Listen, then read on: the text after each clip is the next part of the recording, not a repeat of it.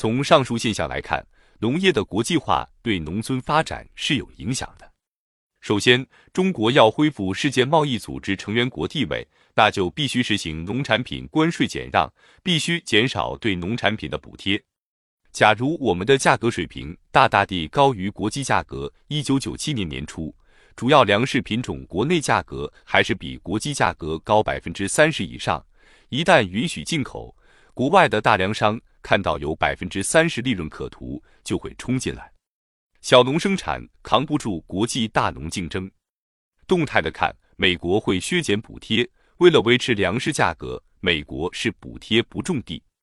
现在如果不补贴，大农场主增加粮食面积，就意味着粮食的世界供给短期内会大大增加，价格还会下跌。国际市场的价格进一步下跌，而国内市场价格这么高，就意味着国外低价农产品及其制成品更要冲击国内市场。在国家又不能提高关税保护的条件下，中国遍地小农经济，农民扛不住国际大农的竞争。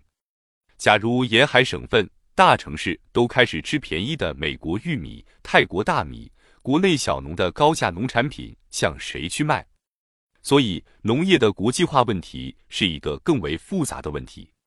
此外，现在国内大幅度调整产业结构的主要原因是种粮食的比较收益低，已经高于国际价格的粮食收益还低，还迫不得已调整产业结构。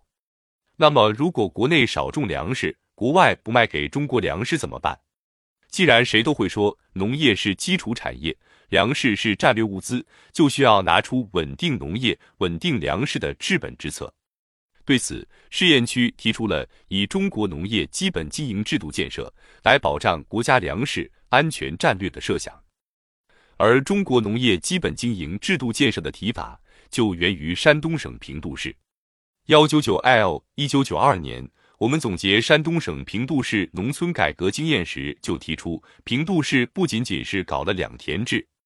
很多没有深入调查的专家学者断言平度就是两田制。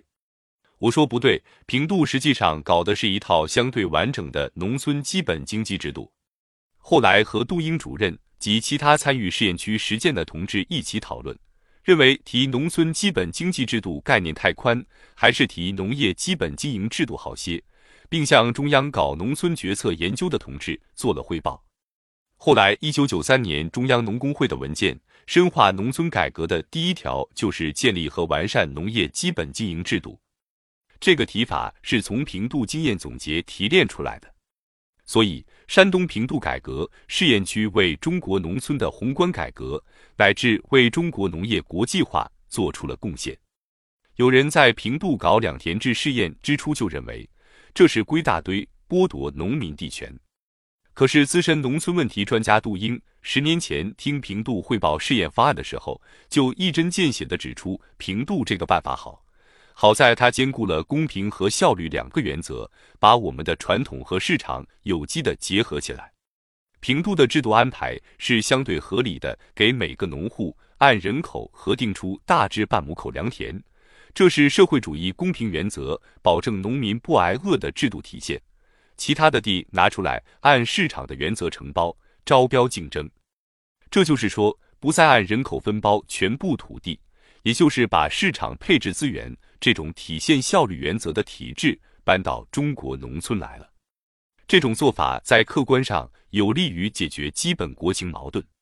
平度的土地制度安排，名义上叫两田制。实际上是在农民占有土地的基本财产关系上部分体现了市场原则。很多其他搞两田制的地方动账不动的，既不调整土地，也不搞竞争招标，没有引入市场机制，当然就搞不好。然后就有些同志一叶障目，以此来否定平度经验。平度人的经验根本体现在把公平和效率相结合，把社会主义和市场经济相结合。这难道不是社会主义市场经济条件下的基本经营制度吗？在土地制度的基础上，平度同时搞了三项制度建设：把竞争招标的资金成规模收回来，用资金办了农民合作基金会。农村最短缺的是资金要素，平度解决资金问题的经验很实际。先华方招标，农民竞争承包土地，资金上过去叫上打租，就是竞争包地的农民抢着把承包费先交给村集体再种地，承包费变成农民合作基金会的垫底资金，这样集体就有了一块按市场经济要求运行的货币要素。村、乡、县三级建立农民合作基金会，农业就有了自我积累和扩大再生产的投资功能。平度农村百分之八十的农业生产资金靠农民合作基金会供给。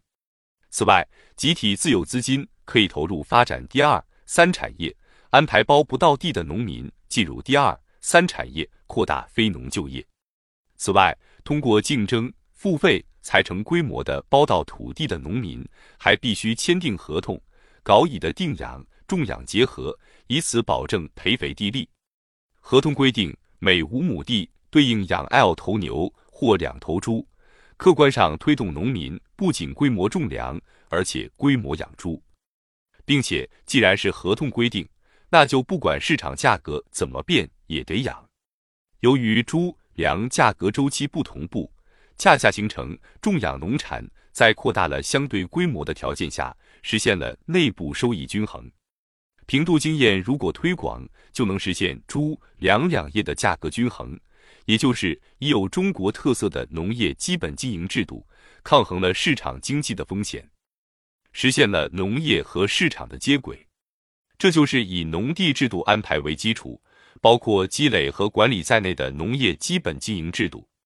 将来中国农业国际化，还要靠平度创造的农业基本经营制度，保证种养业少受国际价格波动的影响。事实上，从一九八六年。平度开始搞农业基本经营制度以来，其农业生产始终是稳定的，始终保持了粮棉大县的称号。